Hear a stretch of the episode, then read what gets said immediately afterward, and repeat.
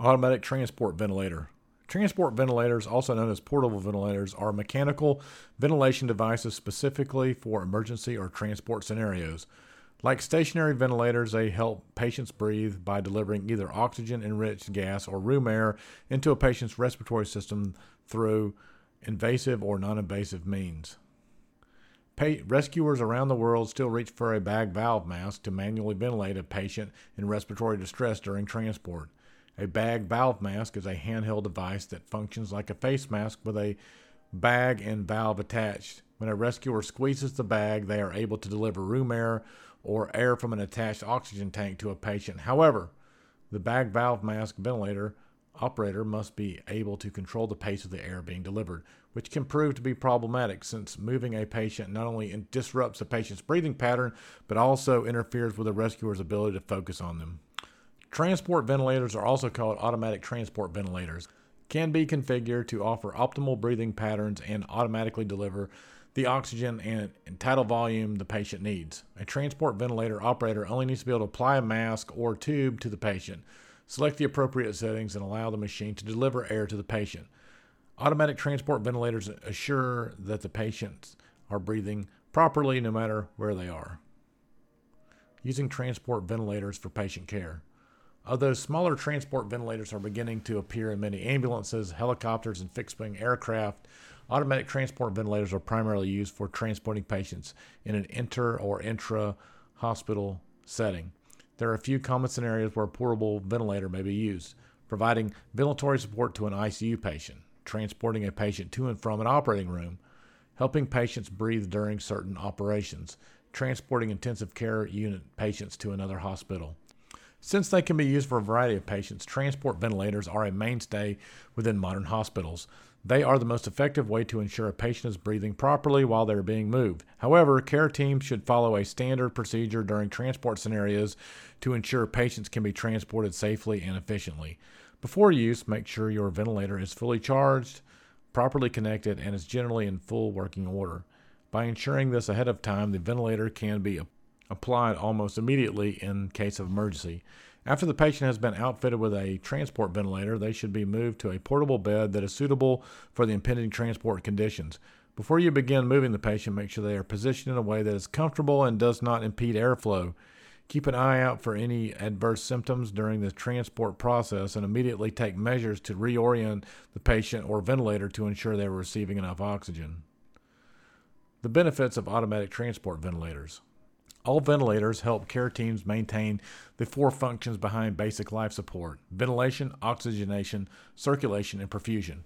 However, a stationary ventilator or bag valve mask does not deliver the same benefits as an automatic transport ventilator. Care teams often call for a transport ventilator due to several key benefits. Easy to maneuver. When the care team needs to move a patient, a transport ventilator can be affixed to the bed. User-friendly interface and controls. A quality transport ventilator will make it easy for care teams to cali- calibrate and select settings.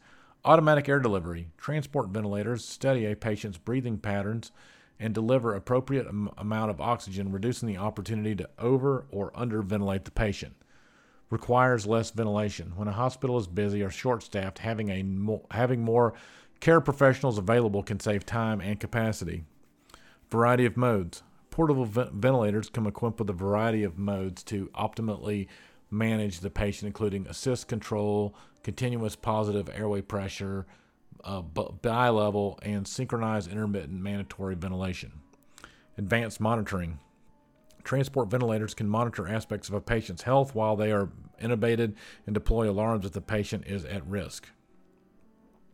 Operating an automatic transport ventilator. Before operating any ventilator, care teams should refer to the official product manual for specific guidance.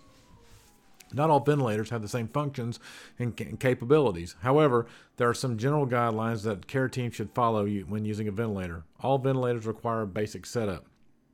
The first step is to ensure the ventilator is operationally ready.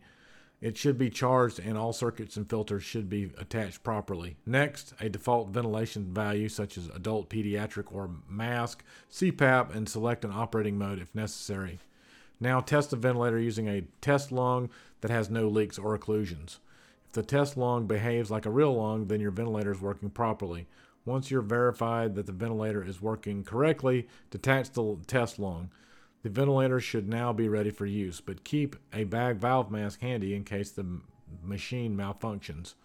Once the ventilator is working properly, apply it to the patient using the appropriate connector. This may be an endotracheal tube, a trach tube, a supraglottic airway, or laryngeal mask.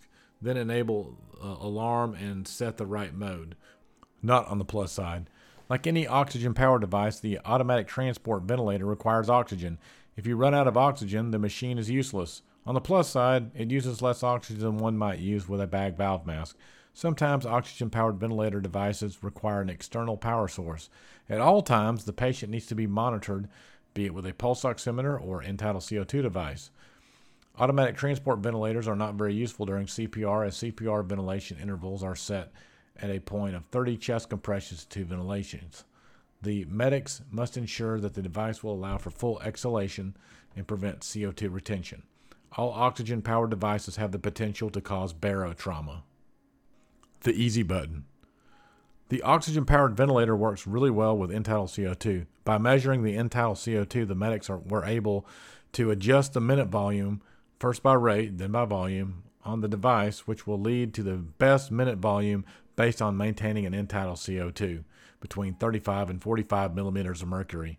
Since all patients might require different minute volumes, this strategy has the potential to dial in the most appropriate rate and tidal volume.